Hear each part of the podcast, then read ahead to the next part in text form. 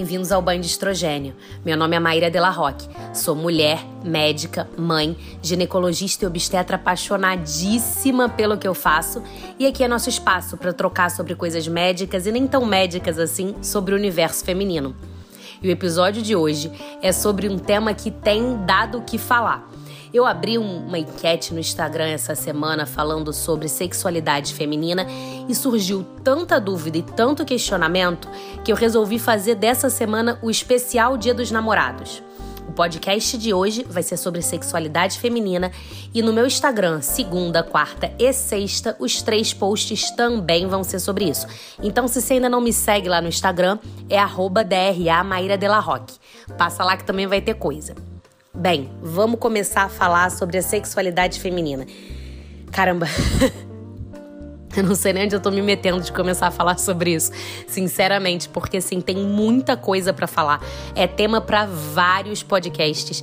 Então eu vou fazer o seguinte, eu vou falar aqui um pouco sobre o que eu pensei inicialmente Vai ser um podcast inicial. E se assim vocês curtirem ou acharem que a gente tem que destrinchar mais alguma das coisas, depois a gente vai buscando temas específicos dentro disso. Certo? Vamos lá. É, o que eu queria falar para vocês é o seguinte: a maioria das mulheres tem queixa de sexualidade, seja baixa de libido, ressecamento vaginal, dor na relação, dificuldade de atingir o orgasmo. Teve uma pesquisa que foi realizada em 2002, já tem tempo pra caramba, mas com 4.753 ginecologistas, e que mostrou que a queixa de diminuição de desejo sexual estava entre os principais motivos de procura médica. Mas, ao mesmo tempo, somente 10% dos médicos têm a iniciativa de questionar os pacientes sobre a vida sexual nas consultas de rotina. Estranho, né? Assim, eu fico me questionando por que dessa dicotomia numérica tão grande. Para mim não faz sentido. Como a queixa sexual pode ser uma queixa tão frequente e ao mesmo tempo tão pouco abordada dentro do consultório de ginecologia? Eu tenho algumas teorias para isso. As duas principais e que se complementam são as seguintes. Para mim, as mulheres não conversam muito sobre isso porque sexualidade ainda é tabu. Então elas não se sentem à vontade para sentar na frente do médico e expor suas dúvidas, falar sobre as suas queixas, falar sobre a sua insatisfação, questionar se é normal não sentir prazer ou se ter dificuldade em atingir orgasmo acontece com todo mundo, ou mesmo perguntar e se questionar sobre a própria anatomia. Tem muitas mulheres que mal conhecem a própria anatomia. E tudo isso por conta de um tabu. Então eu acho que as mulheres não tocam muito no assunto por conta disso. Mas e os médicos? Os médicos que teoricamente são especialistas sobre o assunto, estudam só sobre a saúde feminina, por que, que os médicos não levantam esse tema? Bem, para mim, os médicos não questionam a sexualidade feminina nos consultórios porque é um campo ainda sem resposta pronta. É um campo que a gente não tem um tratamento garantidamente eficaz para todo mundo. Então a sensação que eu tenho é que é tipo assim: eu não vou nem perguntar sobre isso, porque se eu perguntar e ela se queixar, eu não vou saber como fazer, então deixa pra lá. E aí tá todo mundo errado nessa história, porque um não fala, o outro não ajuda, enfim. A mulher não pode ter vergonha de procurar ajuda na questão de busca do próprio prazer. E o médico não pode não questionar na tentativa de ajudar. Mesmo que não exista, sim, uma cápsula para você colocar na receita, carimbar e a paciente comprar na farmácia, tem muita coisa que a gente pode fazer para ajudar a paciente. E eu posso estar errada, quem sabe daqui a algum tempo isso vai surgir. Mas eu ouso dizer que nunca vai existir uma pílula para resolver isso. Sabe por quê? Porque não é simples, gente. É super complexo. A abordagem da sexualidade exige uma avaliação biopsico-sociocultural. Repara no tamanho, em quanta coisa está envolvida. Biopsico-sociocultural. Isso quer dizer, a gente tem que levar em consideração um monte de coisa: fatores biológicos, fatores psicológicos, fatores sociais, fatores culturais, para poder entender a libido e a sexualidade feminina.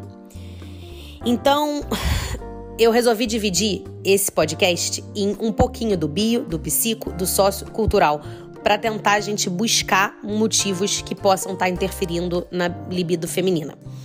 Vamos começar pelo bio. O bio é mais fácil, o bio que a gente tem na, na, na faculdade, o bio é o que todo médico sabe ou deveria saber lidar. Vamos lá. Será que a paciente tem um problema de sexualidade, tem uma baixa de libido ou não procura o parceiro porque ela tem algum problema físico ou algum problema hormonal que afeta a vida sexual dela? Existem inúmeras mulheres que têm apresentações anatômicas do canal vaginal, alterações anatômicas da vulva, do períneo e que podem dificultar a relação, podem gerar dor. E aí essa paciente não vai procurar o parceiro porque ela não tem prazer com aquilo. Ou toda vez que ela tiver relação sexual vai ser uma coisa ruim. Então ela, obviamente, não vai procurar. Existem mulheres que têm endometriose, e endometriose profunda pode causar dor na relação sexual, chama de espareunia. E aí, a paciente que tem dor em relações específicas, na penetração profunda, vai evitar aquelas posições, vai evitar é, chegar no marido pensando que, cara, e se ele quiser daquele jeito que me causa dor? As pessoas não conversam sobre isso, as pessoas não falam sobre isso. E a dispareunia é um sintoma que é importante pra gente no diagnóstico de endometriose. Tem que ser levado em consideração. Tem mulheres que têm vaginismo. E a mulher que tem vaginismo, se ela não tiver ajuda e direcionamento, ela não vai conseguir ter relação sexual ela vai travar. E quanto mais ela forçar, quanto mais aquilo ali virar um, uma coisa obrigatória, vai ser pior. E o vaginismo dela vai piorar. Então essa mulher precisa de ajuda. E como é que ela vai saber que ela tem vaginismo? Só se ela conversar sobre isso e, sobre, e se o médico levantar essa hipótese diagnóstica sobre ela. As mulheres não têm noção de vaginismo. Você já ouviu falar de vulvodínia? Pois é, eu aposto que a maioria não. E vulvodínia é uma dor na vulva que o toque em certos locais da vulva causa uma dor importante na paciente.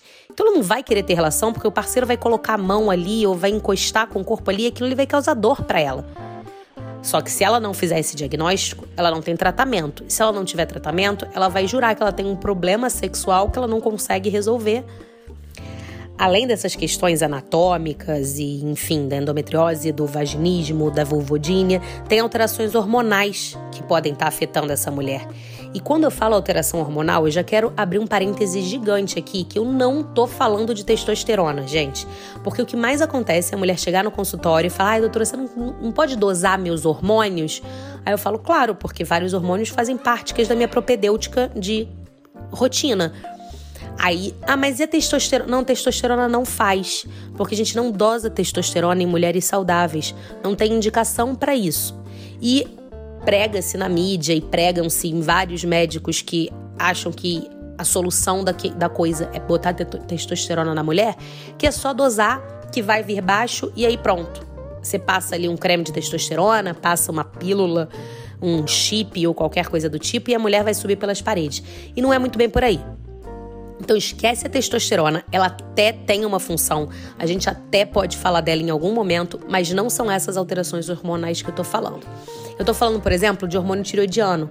A mulher que tá com uma disfunção de tireoide, ela pode ter alteração de sexualidade, ela pode ter alteração de libido. A mulher que tem alteração de prolactina. Sim, algumas mulheres têm um tumor benigno no cérebro, tá? Na hipófise, uma parte do cérebro, que chama prolactinoma. E esse prolactinoma produz altíssimas taxas de prolactina. E a prolactina é um hormônio que diminui a libido feminina. Outra maneira de você ter uma prolactina alta, na amamentação.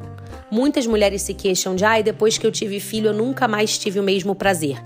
Alto lá, nunca mais quando? Dois meses depois, quando você está com um neném com amamentação exclusiva, privação de sono, cansaço, a prolactina lá nas alturas, isso tudo precisa ser avaliado.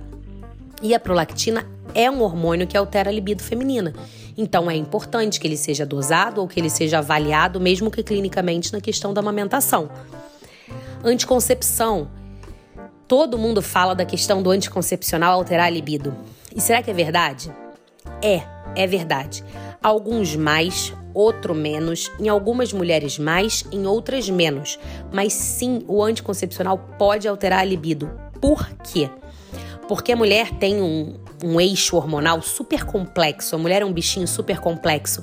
E o eixo hormonal feminino é flutuante. Então a gente tem um hormônio que tá baixo numa época do ciclo, sobe no outro, depois ele dá um pico máximo e cai.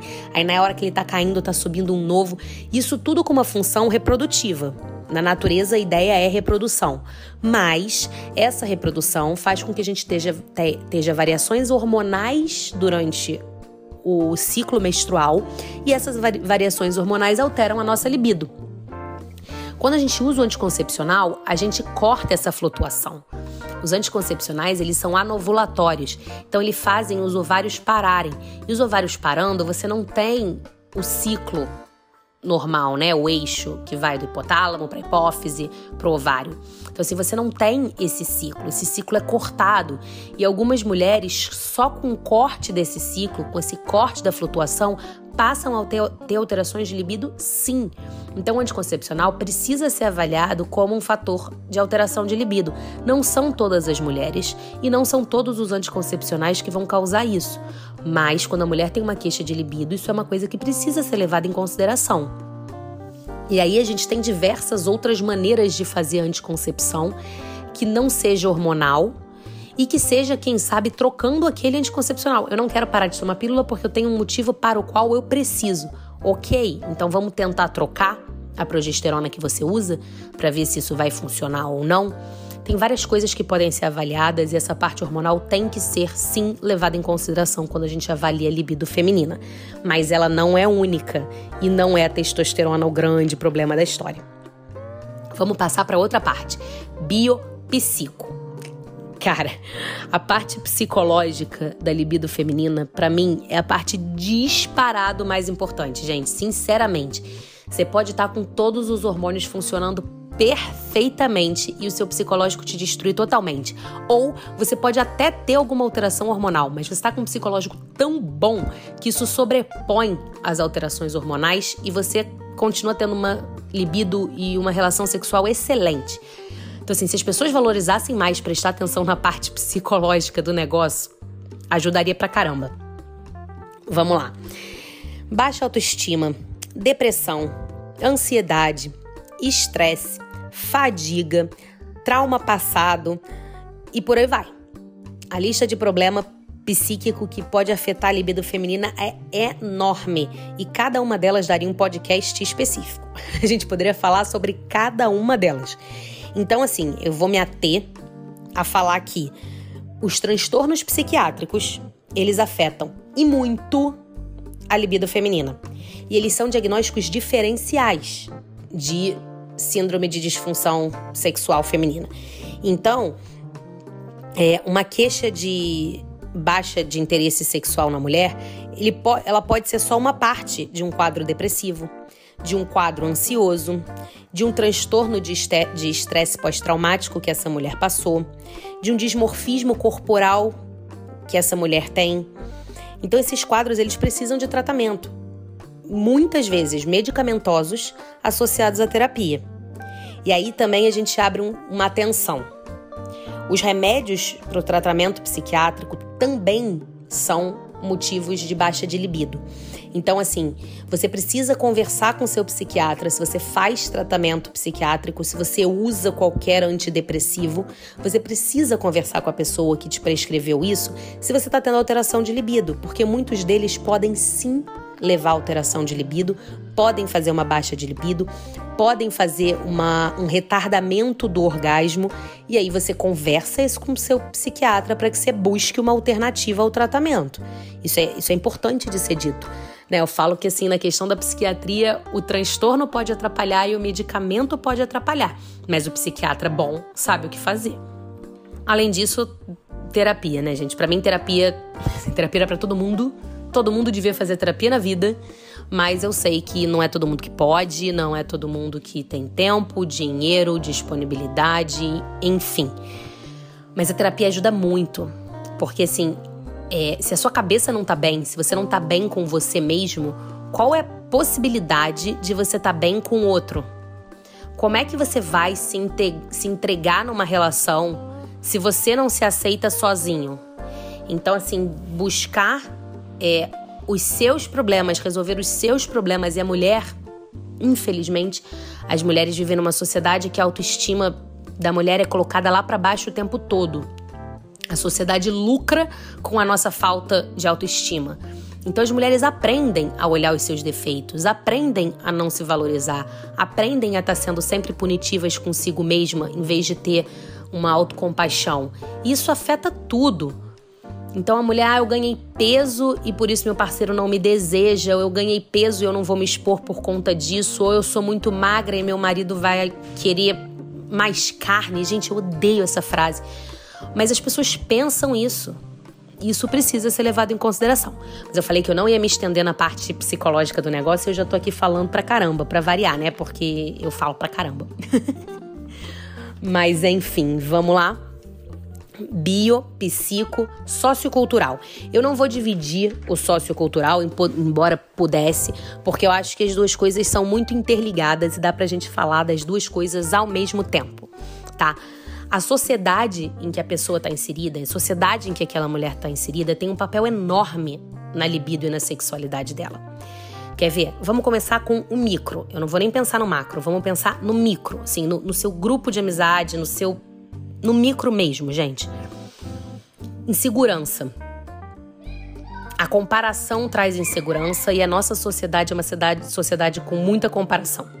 A maioria das mulheres acha que a libido da outra é maior que a dela, que a frequência sexual da outra é maior que a dela. Quantas vezes eu já não escutei no consultório e agora no Instagram mesmo, com a pesquisa que eu fiz essa semana, não foi novidade para mim, mas talvez tenha sido para muitas mulheres que depois vieram me confessar: "Ai, é tão bom saber que eu não tô sozinha nessa". As pessoas não falam sobre isso, as pessoas só falam sobre como o outro transa mais do que eu. E isso mina a, o desejo da mulher. Isso faz com que ela sinta que ela tá sempre em falta, que ela tá sempre para trás, que só pode ter alguma coisa errada comigo, porque eu não tô subindo pelas paredes como o outro fala, né? No consultório, eu sempre escuto isso. Ah, eu, eu sempre questiono, né? Faz parte da minha anamnese falar da vida sexual. E aí a paciente sempre fala assim: ah, eu acho que a minha libido é baixa. Porque assim, as minhas amigas falam não sei o quê. Porque minhas amigas falam não sei o que lá. Ou muitas vezes, ah, porque eu vejo nos filmes, porque eu vejo nas novelas que as pessoas têm vontade no meio do dia e se agarram no elevador. Eu falo, gente, pelo amor de Deus, aquela cena de que o cara se arruma para ir trabalhar, a mulher acorda, se espreguiça, ele fala, ai meu Deus, é agora, e ah, pula pra cima dela. E... Não, isso não acontece no dia a dia, porque se se atrasa, você perde o BRT, você chega atrasado no trabalho, você é demitido. Gente, não é assim. A vida não é uma novela de Hollywood, a vida não é novela da Globo que as pessoas se agarram no elevador, inconsequentes, sem pensar no vizinho que vai abrir a porta ou no chefe que tá no, na sala do lado. As pessoas começam a transar no escritório, como se não tivesse outra pessoa na parede do lado. Gente, isso não é assim, sabe? Vida real. Vamos voltar pra vida real. A gente é adulto, maduro e ninguém vai sair se agarrando por aí. Tendo, você tem um relacionamento, você tem um relacionamento saudável, você é maduro, seu marido é maduro, você vai ter relação na sua casa. Você vai ter relação num, num, quarto de motel. Você não vai ter relação dentro do elevador, gente. Sabe? Isso é coisa de adolescente, início de namoro, pessoa inconsequente. Então, assim, não espere dosar sua libido por quantas vezes você se agarra na escada do prédio. Né? Vamos. Maturidade no negócio. E, e é sério, eu falo isso muito sério, porque você escuta isso das mulheres. Ai, quando eu era mais nova, eu tinha vontade no carro. No... Gente, quando você era mais nova, era outra coisa. Quando você era mais nova, você era imatura. Quando você era outra... mais nova, você era inconsequente. Quando você era mais nova, você não tinha um relacionamento estável com uma pessoa que você ama e que vai muito além da paixão e do tesão do início de namoro, sabe? Você tem um relacionamento estável, você tá com uma pessoa que você ama, as coisas são diferentes. E isso é outra queixa muito comum das mulheres. Ah, mas não é igual como no início. Claro que não é igual como no início, gente. Óbvio que não é. No início você tem o, o desconhecido, você tem o buscar conhecer, você tem o prazer é, momentâneo da conquista. Quando você tá casado, não é assim. Você tá com aquela pessoa todo dia do seu lado. Você busca prazer porque você ama aquela pessoa e você quer dar prazer para aquela pessoa também. É uma coisa. É um ritmo mais calmo, é uma coisa mais normal. Eu falo que estranho é essa galera aí, não, não é você, sabe? Eu sempre falo isso, falo assim, não, não, se pauta na novela da Globo, pelo amor de Deus, não se pauta no, no filme de Hollywood, gente. Né? Vida real. Vamos. As pessoas trabalham, as pessoas têm medo, elas moram no Rio de Janeiro, elas não vão ficar transando dentro do carro três horas da manhã na praia da Barra. Elas vão ser presas ou vão ser assaltadas, né? Enfim. Mas isso é o micro. As mulheres, elas crescem numa sociedade muito machista. E as mulheres, elas crescem ouvindo a seguinte frase: abre aspas. Se o marido não tem em casa, ele vai procurar na rua. Fecha aspas. Primeiro, eu não preciso nem dizer o quão machista e ridículo é esse comentário, né? Não, né? Esse comentário ele tem uma conotação de que a mulher deve servir e satisfazer sexualmente o parceiro, porque se ela não fizer isso, vai ter quem faça. Quando na verdade, num relacionamento, o casal deve se satisfazer e deve se respeitar no desejo um do outro, né? Então, vamos lá que o comentário é muito machista. Mas OK, a gente aceita, nós crescemos nessa sociedade machista, nós estamos mudando a nossa cabeça nesse momento, mas isso já foi enraizado na gente. E como a gente cresce ouvindo isso, o que isso gera na mulher? Insegurança. Por quê? Porque a mulher tem sempre o questionamento de se o que ela está fazendo é suficiente. Então a mulher que tem relação uma vez por semana vai pensar que será que o marido quer três e ele está tendo as outras duas na rua? A mulher que tem quatro acha que o marido transa todo dia e que nos outros três dias ele procura na rua, porque se eu não transar com ele todo dia, vai ter quem transe. Sabe? É, é muito louco isso, assim. Essa insegurança, essa sensação de o que eu faço não é suficiente para mim, para o meu parceiro mina a libido da mulher, mina a autoestima da mulher, mina a confiança da mulher. Até porque, aquilo que eu já falei, a gente sempre acha que o outro tá fazendo mais, né? Então, assim, não, eu e meu marido estamos transando duas vezes por semana, mas a minha amiga diz que transa quatro. Então, será que o meu marido não me procura porque ele tá tendo fora? Ou será que meu marido não me deseja porque eu tô gorda? Ou será. Olha a quantidade de insegurança, quantidade de coisa que afeta o psicológico da mulher simplesmente pela sociedade na qual a gente vive. Muito doido, né? Agora tudo bem, vamos voltar para o macro. A cultura da sociedade afeta, né? O machismo, a pornografia. Pornografia é um problema também, a gente tem que pontuar a pornografia. Ela é um problema porque a gente cresceu pautado num sexo de pornografia de achar que tem aquela questão do domínio masculino sobre a mulher na cama e sobre sabe, satisfazer a qualquer custo, aquele, aquele sexo de, de filme pornô que eu não preciso ficar aqui falando, que eu acredito que todo mundo saiba do que eu tô falando. E que não é o sexo da vida real, né? Ou não deveria ser. Na vida real, você tem que buscar o prazer dos dois e fazer o que os dois se interessam, né? Então, assim, a gente cresce nessa cultura e traz para a mulher a sensação de que ela precisa fazer mais, porque, cara, o que ela vê ali na televisão não é o que ela tá fazendo. Então, será que eu tenho que ficar gemendo? Será que eu tenho que ficar não sei o quê? Será que eu tenho que ter esse corpo desse jeito? As mulheres buscam cirurgias é, estéticas, ginecológicas, porque elas acreditam que a vulva delas é feia, porque bonita é a vulva do filme pornô. Né? Isso é muito complexo, tanto para a mulher quanto para o homem. O homem também cresce acreditando que aquilo ali é sexo. E aí, para você desfazer aquilo e trazer para uma coisa é, de relacionamento, de amor mútuo, de prazer mútuo, é muito difícil também. Então a gente tem que buscar junto, a gente tem que dar esse desconto, porque eles também cresceram nessa cultura, nessa sociedade. É, e além dessa cultura, tem a religião. E aí varia. Cada religião é, lida com a sexualidade de uma maneira diferente. Eu não vou entrar no mérito de que religião é certa, que religião é errada, o que, que a sua religião faz ou deixa de fazer que pode atrapalhar a sua libido. Não é esse o meu ponto. Mas as religiões podem atrapalhar na sexualidade feminina, porque muitas religiões geram culpas, geram medos e geram constrangimentos da mulher sobre seu próprio corpo e sobre seus desejos que acabam atrapalhando na sexualidade dela. E aí, a maneira como a religião é interpretada por cada mulher pode afetar, sim, e muito na sexualidade dela. Enfim, gente, vocês viram porque que nunca vai existir uma pílula? É por isso. Porque nunca vai existir uma pílula que vai resolver é, o seu ambiente social, a sua religião, a sua baixa autoestima e a sua endometriose ao mesmo tempo. E cada mulher é uma, então assim, você tem que pegar todas essas coisas que podem afetar, fazer uma anamnese gigante, assim, uma consulta sobre sexualidade realmente, é uma consulta enorme, é uma consulta super extensa que busca só aquilo entendeu? Você precisa de uma hora, uma hora e meia com aquela mulher, ouvindo cada coisa que ela tem para dizer, para você conseguir buscar os motivos pelos quais ela não consegue deixar a sexualidade dela aflorar. Acho que é isso, gente.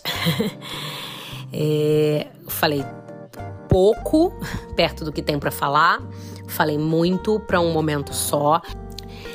Meu conselho é: se conheçam antes de cobrar de qualquer outra coisa Busquem em vocês o conhecimento do que te excita, o que te dá vontade, o que te dá prazer, aonde te dá prazer, como te dá prazer.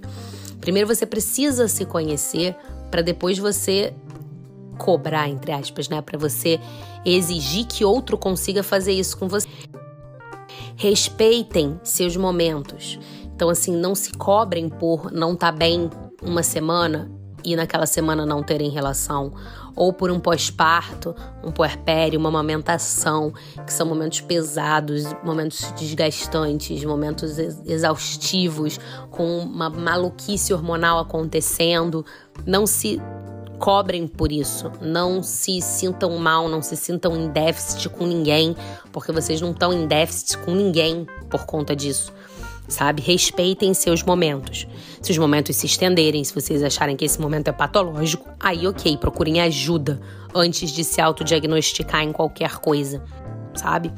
E óbvio, no final de tudo, procurem ajuda médica se vocês acharem necessário.